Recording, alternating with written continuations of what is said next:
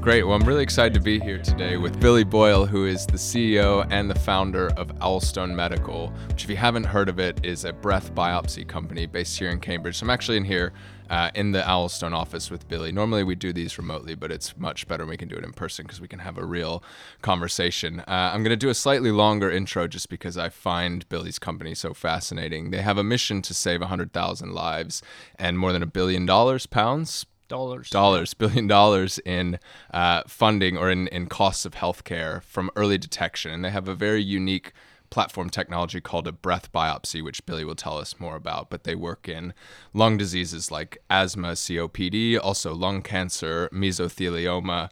Uh, I, if you're familiar with Illumina, the genome sequencing company, they're a little bit like the Illumina of breath, and I think Billy will be able to tell us more why breath is such an interesting new diagnostic category, and some more about the founding of the company. So it's great to be here, Billy, and thanks for having us. Thanks for having me on the show. I was wondering if you could just take us back to the founding of Al on why you uh, started the company in the first place and, and, and what brought you here. Yeah, so the company was originally a spin out from Cambridge University. So me and two other guys were engineers at the engineering department and we were working on chemical sensor technology. So a microchip chemical sensor that you can program to sniff out different chemicals. And what made it special was you could program it to detect different chemicals just by changing the software. So there's a range right. of applications that we could have applied it to. So that includes security, industrial applications, but we also had in mind, you know, can you use this in diagnostic type applications to look at, you know, for biomarkers of different diseases. So we originally founded the business back in 2004. Uh, and the focus at the outset was around the security and industrial applications. So that way, we're able to get a lot of funding from US investors, but also the US government to help try and mature the technology.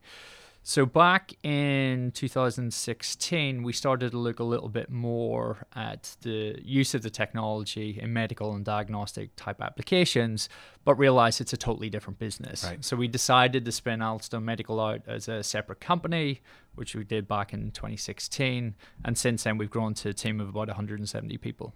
What was the very first application of the technology? It, it, it's amazing how you can just change the software to pick up new chemicals. I hadn't realized that. Maybe we can talk more about how that actually works. What was the very first application? Yeah, so the technology is a bit like a mass spec on a chip, so you can detect these different chemicals. Uh, and the original focus was around toxic gases, explosives, but also industrial chemicals as well. And that could be everything from contamination in crude oil. So we have our technology deployed on oil rigs in the Gulf of Mexico right. looking for uh, methanol in crude oil, hydrogen sulfide scavengers, you name it. So right. you have this very uh, broad ranging uh, set of applications from the same technology. Right. There. And so, what? How does that then link to lung conditions? What is it that you're detecting in asthma, COPD, lung cancer? How does that link get made? So, what was interesting for us was we were starting to look into the scientific literature, and we saw, you know, people been looking at breath from the early '70s, actually. Yeah. So, if you read any breath paper, it all says back in 1971, Linus Pauling blew into a mass right. spec, and there are some chemicals there.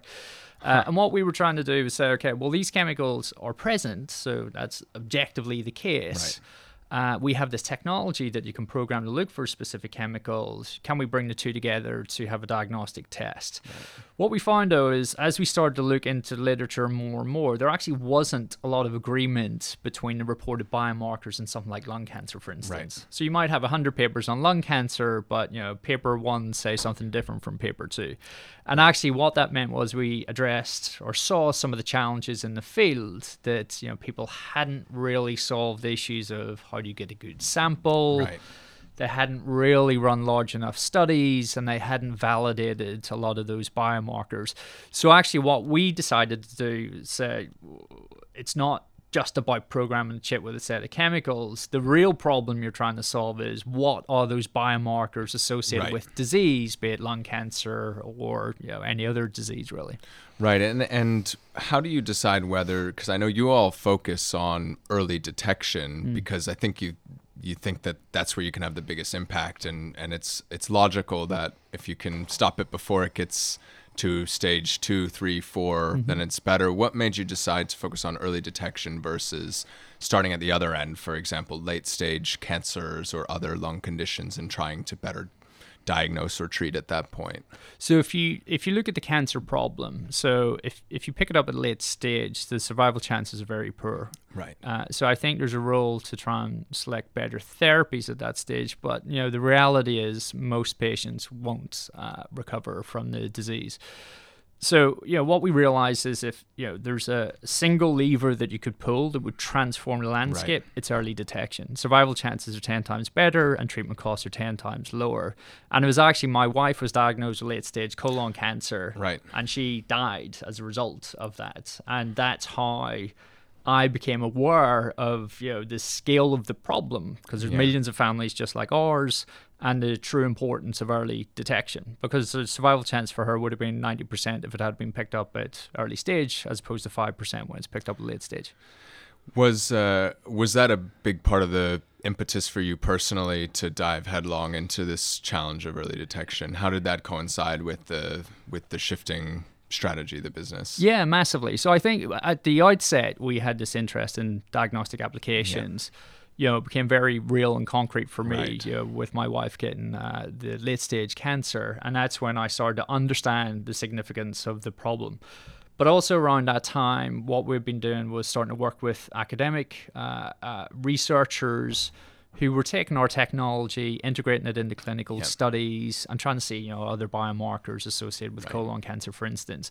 So they were starting to get some promising results. So we had this kind of uh, set of things happening where realizing the importance right. of early detection, some promising initial pilot data coming out, and us then thinking, okay, well, there's a, right. a problem that needs to be solved here, and we think we can uh, have a role to play. And your your breath biopsy technology is being used in the NHS in some capacity right now, right? What's uh, through a couple of innovation grants and and other early stage programs. So the moment's all about research products and yep. services. So you know, ultimately to save lives and save money, you need to develop breath biopsy tests to pick up cancer right. sooner or get patients on the right therapies and respiratory disease. Uh, for that, you need to have biomarkers. So, what we're trying to do at the moment is discover and validate biomarkers. And we do that two ways. One is we uh, try and identify problems ourselves that we will fund clinical studies right. in, so lung cancer, for instance. But what we've also done is made the breath biopsy platform available to research uh, customers, academic customers, clinicians who you know they understand the problem very well. Right. You know, you might have someone trying to find biomarkers of tuberculosis, other right. infectious disease, other cancers, uh, and you know they're trying to say, well, are there volatile chemicals in breath that could be used there. You know, reality is you don't know until you go looking right. for them. So what we do is make the technology available to those partners so they can conduct that research, get high quality data, and for us it allows us to see you know what's the utility of breath chemicals across a range of different applications.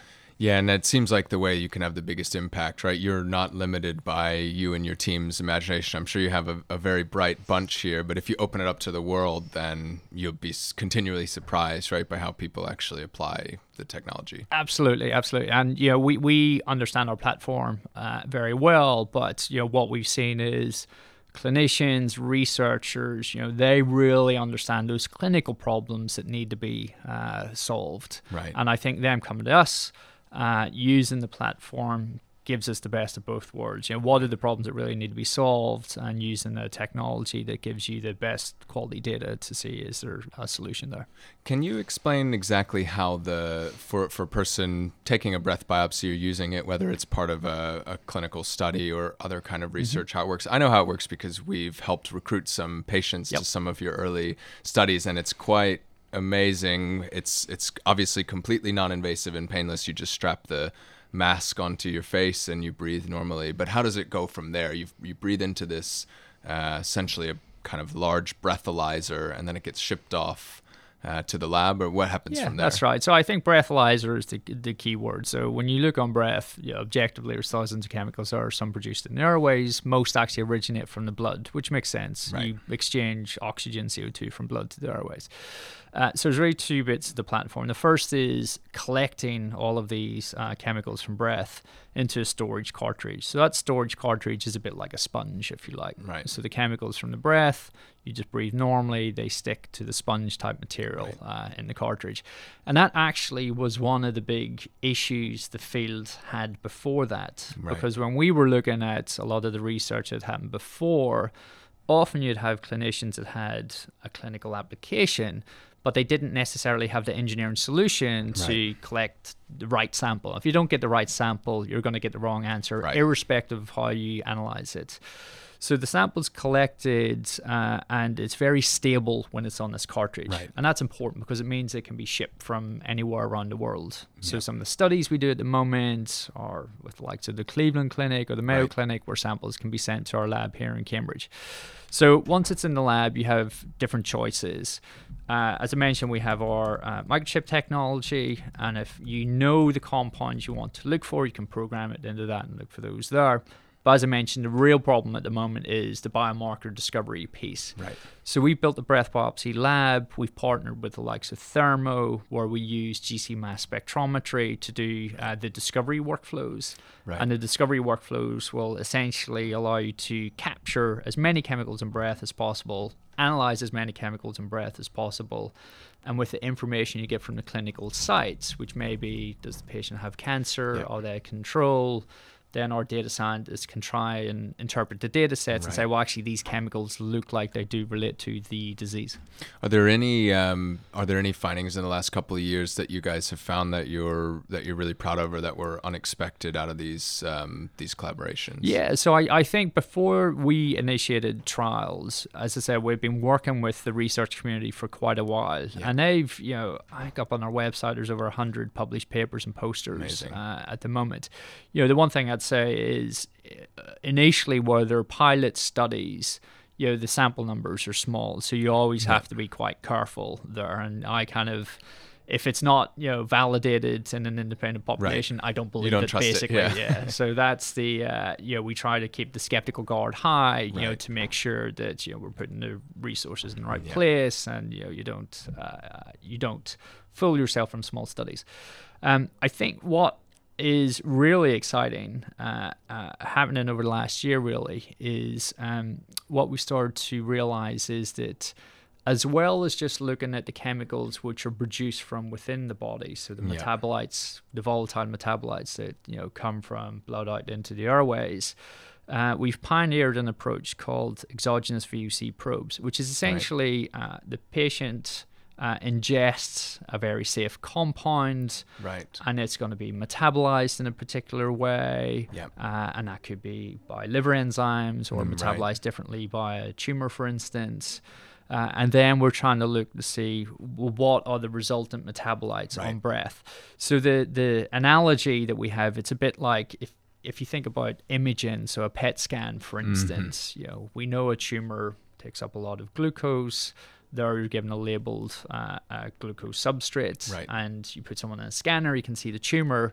Can you do the same thing by looking at chemicals in breath as opposed right. to having to put someone in the scanner? And if we can do that, that means you get all the benefits benefits of breath being non-invasive, uh, but you're also getting much higher sensitivity and specificity in those tests. So that I think is something that we're particularly excited about uh, that we've put a lot of research focus into. That's that's really interesting. So it's kind of like a tracer that you can yeah, use and, yeah, exactly. and introduce something that you know is fixed, which then allows you to understand more about exactly output, right, right, exactly right and from the the technical development standpoint it also simplifies certain things when you're trying to do biomarker discovery, if you take the needle in the haystack approach, you need a lot of samples. Right. So in our lung cancer study, we are recruiting thousands of patients there because you don't know at the outset yeah. what the chemicals of interest are. So if you administer these EVOC probes, these exogenous probes or right. tracers, you know what it is, right. you know what the levels are going to be. So it simplifies the the trials you need to design, right. and it means that you can run those studies sufficiently powered with fewer numbers of patients. How big is the universe of possible volatile organic compounds that you could detect from the breath, and, and how, how many do you detect, or how many are relevant, even worth worth looking at, as far as we know, for some of these conditions? It's a great question. and It's not known yet. Right. So what I would say is that you know when you look on breath uh, you have a lot of volatile organic compounds there. and it's a mix of endogenous compounds, so compounds produced in the body and exhaled. Yep but you also have exogenous compounds. So these can be uh, essentially things that come from the outside world into the body and out again. So if you smoke, for example. Exactly, yeah. exactly. And this is very interesting because if you think about these tracer compounds, that's effectively what you're looking at. You're right. looking at an ingested compound, seeing how it's being metabolized by the body. And that can then tell you, well, you will metabolize pharmaceutical drugs differently, or you have liver disease or fatty liver uh, so I think these exogenous compounds actually uh, historically had been disregarded. Right. People have thought, oh, it's chemical noise, ignore yeah, that. Ignore but actually, I think this is one of the most promising areas of research to help uh, probe particular clinical right. questions. Uh, and also, if you think about what causes disease, you know, you're genetics are about risk, but you know it's environmental exposure that you know, ultimately leads to disease. So if you think about looking at exogenous compounds related to air pollution, for instance, uh, I think there's a lot of interest and potential there to uh, see what your actual uh, likelihood of developing diseases given exposure factors, right. Uh, in addition to the early detection problem. Yeah, because what I think what people tend to overhype genetics to some extent. Um, what's powerful about it is you have you can only do it, you only need to do it once, yep. right? And it never changes, but it yep. doesn't mean that it's your destiny or predictive. Actually, things like your breath or your microbiome or your transcriptome that are closer to when you develop the disease are almost certainly going to be more predictive, except in rare diseases where the genetics has a very large impact. So how how do you guys fit your technology in alongside of some of the existing biomarkers, blood-based biomarkers like um, you know cholesterol and those kinds of things that mm. we're used to every day, and new ones like genetics? Do you see them fitting in in a complementary way? Yeah, ultimately, it's about giving clinicians uh, more comprehensive information. Yeah. Uh, but I think you, you, hit a very important point that you know with breath and other types of uh, uh, analyses of metabolites, for instance, you have a more accurate representation of the actual phenotype. Right. And, you know, your genotype is about the risk, as you say, of developing diseases. Uh, and you know what I would say for breath is that uh, the limitation is you're limited to the volatile fraction. Right. So things like cholesterol, for instance, aren't particularly volatile, so you're not necessarily going to get a measurement of yeah. that on breath where we see it having a real role to play is in uh, uh, applications where you know compliance is a big issue. So right. if you think about screening type applications, you know, if you take colon cancer as an example, you know, tests exist today, be beta colonoscopy or fecal based tests. You know, the fecal based test sensitivity and specificity is not very good, but actually a big issue is the compliance issue. People don't right. like it, so they don't show up. Uh, so I think what we see is that on the one hand you can address the compliance and test accessibility issue right. with breath because it's the ultimate non-invasive test. It's the only anytime, any place sample yeah. matrix.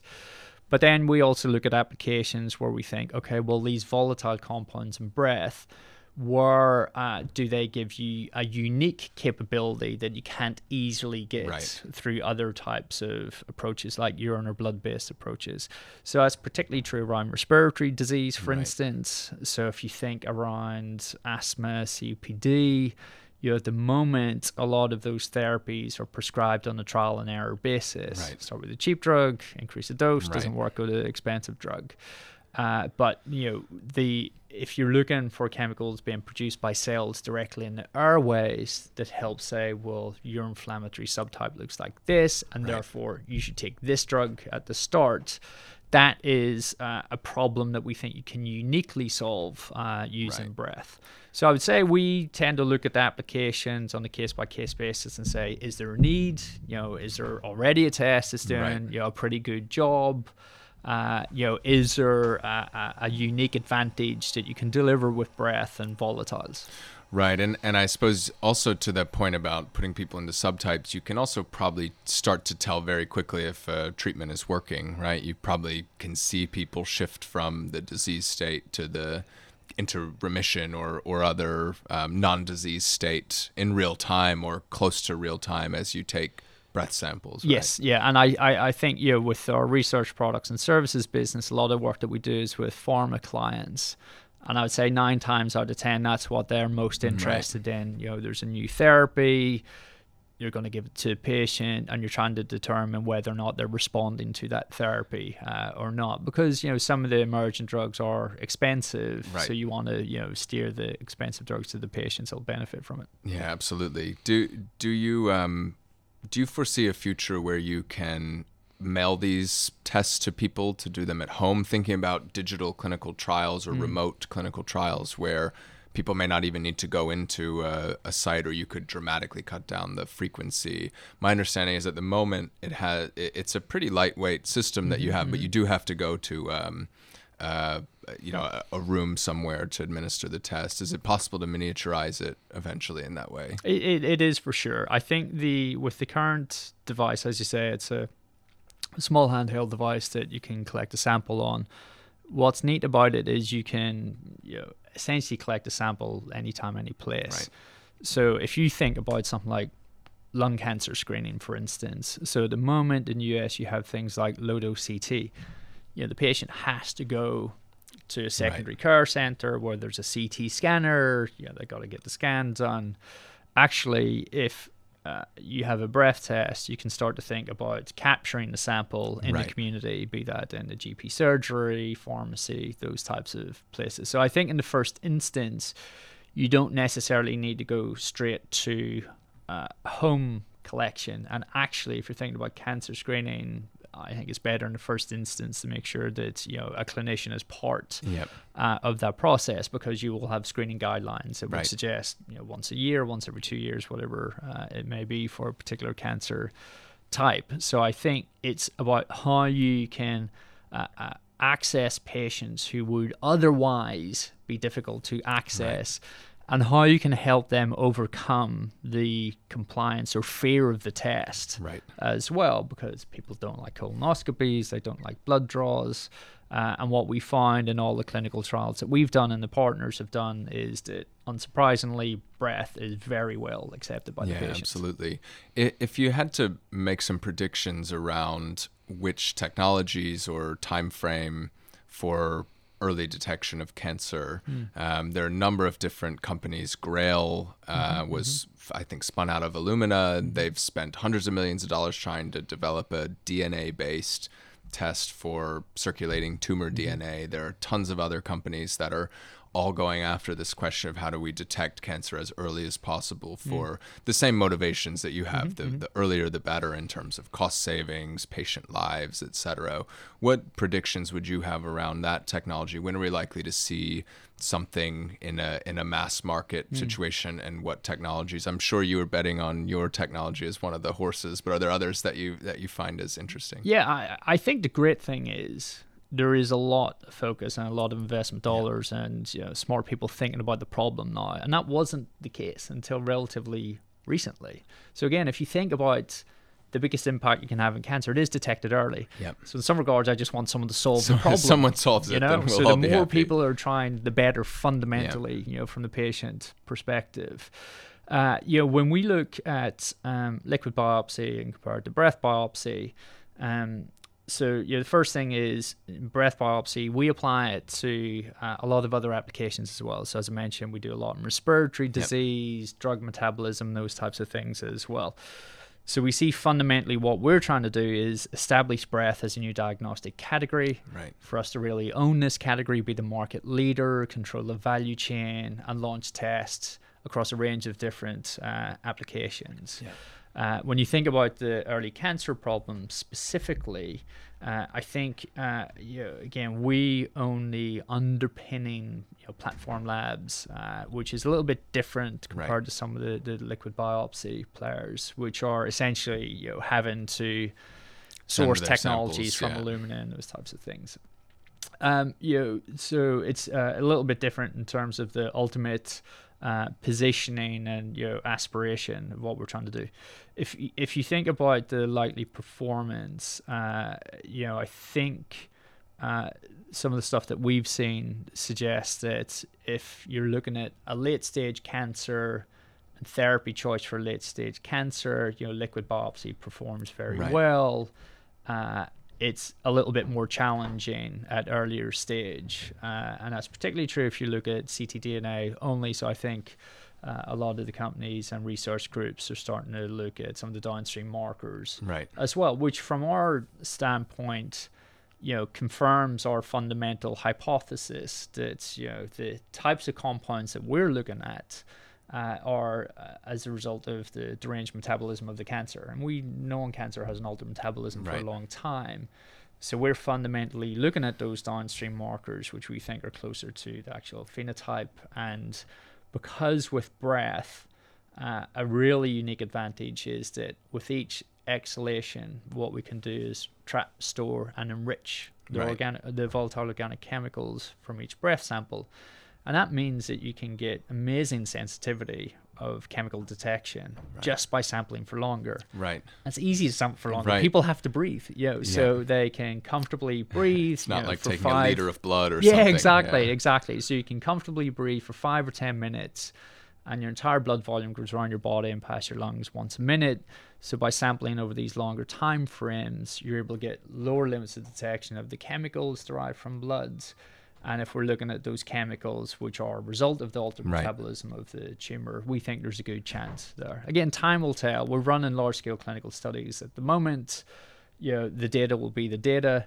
Yeah. Uh, but I think we also uh, thread in this other approach of using these tracer compounds, these EVOC yep. probes, which are more akin to a PET scan, for instance. Right. So I think fundamentally we're very optimistic the breath will have a role to play, both in terms of you know performance advantage, but also patient preference and cost right. advantage as well.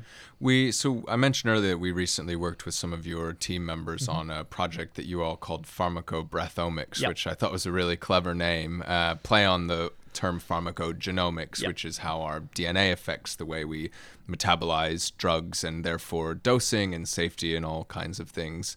Uh, that seems like a new and interesting category for for you all to think about going into. What were your thoughts around pharmacogenomics and, and the potential for breath? Um, as maybe a better assay for this than than blood or DNA or other kinds of markers. Yeah, I, I think this is actually the first real example of this exogenous VOC probe approach. So what what we saw was that you know you have a pharmacogenomics industry, yep. or you know from your genotype you're trying to tell what, how someone will metabolize a drug. But again, to your point, we know that other factors will change how we'll yep. actually metabolize a drug. So if you have grapefruit juice, for instance, you know that will inhibit and change how you metabolize certain right. drugs. Um, so the problem that you really need to try and solve is I'm about to give you this pill. Is it going to work? Is it right. going to be toxic for you? So actually, your metabolizer phenotype we think is a more valuable measurement as opposed to the genotype, which is static, never changes. Your phenotype does change. So here, what we're doing is looking at can we administer uh, very safe compounds? So these EVOC probes, right. which are uh, uh, you know things like limonene, uh, menthol, right. those types of things, right. which are ingested, go into the bloodstream. They're metabolized in the liver by the same enzymes that metabolize pharmaceutical drugs. But because these compounds are also volatile, you see them present on breath. Right. And because it's very easy and non-invasive to collect multiple samples on breath, you can collect, you know, five, six, seven samples, see how the concentration of those compounds are changing right. over time, and from that try and infer how you would metabolize pharmaceutical drugs, which could be right. you know antidepressants or right. know, different uh, different drugs, because we know you know uh, we spend a trillion dollars a year on drugs, forty percent don't work, and seventy percent of all drugs are metabolized right. by four enzymes in the liver. So, yeah, if we can get to a situation where you can better understand how you will metabolize drugs at the outset, that will lead to benefits for the patients. Right. I think it's an amazing insight that you can insert this. I think you referred to it as an exogenous compound. So, I guess limonene is a citrus fruit yep. related enzyme, right? Or a compound. So, yep. you can basically see what happens to this known compound and then use that to predict what would happen if you were taking an antidepressant or an anticoagulant if you have a cardiac problem or, or what have you. It's I, th- I think it makes total sense and I've always wondered pharmacogenomics seems mm. like mm. it's the it's the concept that almost every textbook refers to as the best application of mm. genetics. We can use genetics to tell people you should have twice the dose and you should have half the dose, yeah. or you shouldn't take this because it's not safe for you based on your enzyme. But the reality is, there's been less uptake by the clinical community than mm. most people would have predicted 10 or 15 years ago. Mm. And I think part of the reason might be that the genetics just, even though it's good, doesn't quite map to the phenotype in the way that you'd want. So two people with the same yep. genetic marker can still vary wildly in terms of how well they metabolize. So it seems to me like something like this that's closer to the source and like you said measuring it exactly at the point of care or as close as possible gets you gets you much closer to there being real clinical validity to it. Yeah, no, we we, we think so. You're absolutely right. We're you know, two people may have the same genotype, but there may be an environmental factor that changes yep. their metabolizer phenotype. So again, things like other drugs they're on, you know, right. diet, lifestyle factors, grapefruit juice that inhibits. So you have this issue of phenoconversion where people essentially go from one, you know, particular metabolizer right. type to another metabolizer type. And you wouldn't know that from a genetic test, but we think here uh, uh, using these uh, very safe compounds, which are metabolized in the same way as right. pharmaceutical drugs, you get a better readout uh, of that. Have you uh, considered inviting identical twins into study design like this to see if you could hold the genetic constant and isolate that environmental component to that's, see if there's any differences? Yeah, that's. I don't think we have actually. Yeah. That is a good idea. know, we've been looking at where you know using people as their own control. Right. So you know you do a test on one day, and then you modify right. their phenotype with grapefruit juice or whatever right, it may right. be, and see how the metabolizer phenotype uh, changes there. But you know, looking at genetically identical uh, twins would also be a way to do that. Uh, this is one of the uh, it's a double-edged sword to have such an interesting platform technology because you can think of new ideas like this all day, right? And you all yeah, probably yeah. do, and you you have to actually probably spend more time triaging and killing ideas that m- might be interesting, but not the best idea out of the hundred you could generate in a week. Probably is yeah. That, no, I, like I think that's a fair point. I think the uh, you know b- because we've adopted this strategy of making the breath biopsy platform available to the research community, right. we still get a lot of benefit there because it means that you know we have some top class researchers coming to us, you know, who will buy our research products and services to see, you know, can breath biopsy be used in you know really interesting, pressing clinical right. problems there as well. So that means that we don't necessarily have to make the choice to not do certain things because it's essentially being funded by uh, some of those uh, right. partners. Uh, and then when we look at you know where we will apply internal resource and funding to clinical studies, it does really have to align with our company mission to save lives or save money through right. better therapy choice. So that's the kind of prism through which we look yeah. through everything, and that's why if we look at early cancer detection, lung cancer, for instance, you know, that's one of the biggest cancer killers. So that's a problem that we really want to try and solve. Uh, and with the uh, drug metabolism as well. As I said, because there's so many people on drugs that don't work for them, uh, we see that as being a, another area where using these exogenous VOC probes and looking at breath compounds right. can you know solve a big precision medicine problem. No, that's great. I mean, it's such an amazing vision. Actually, if pe- most people who are listening haven't been to the Owlstone medical offices, but when you walk in the front door, it's painted on the walls the mission to save 100,000 lives and a billion dollars. And I think that must be an exciting way to start work every day to come in and be reminded of that mission. Yeah. I don't know if that was your idea or somebody else's idea, but it's a great it's a great way to set the tone. Yeah, it, it, it really came from you know that understanding the importance of early detection. So I think it was you know, in discussions we had with CRUK, and right. you know they're very. Uh, they're actively trying to promote the importance of early detection right. as well, and it kind of follows as a consequence of that. Right. It's like you know, if you can, you know, pull the lever to pick up more people with early stage cancer, it's just unbelievable the amount of lives that you save. So for us, we said, you know, as a company, we want to uh, f- we want to save lives. That's why right. we uh, spun the company out, and that gives us uh, a, a something which is very motivating day in day out. but also a way for us to uh, look at you know different applications to say, well, does this align to the company mission? Uh, and if it doesn't, right. you know, we don't particularly look at it, and yeah, we focus on those ones where we think it can be a yeah. big patient impact. So as we close out here, if you were to look forward ten years. Uh, so I guess it's a good time to do it 2020 to, yep. to 2030. um, you look back on the past decade, what will be, what will you call it a success if you guys are able to accomplish how diff- what will the world look like in in 2030 if you guys are able to succeed yeah so i, I think there's uh, a few different components to it one, one if you think about the research use of it you mentioned you know illumina we want to become the illumina of breath biopsies right. so to really enable the research community to see what is the utility of breath and volatile organic compounds and breath for different diseases so that's first and from that, we then get breath biopsy tests. So we get biomarkers that can be turned into tests.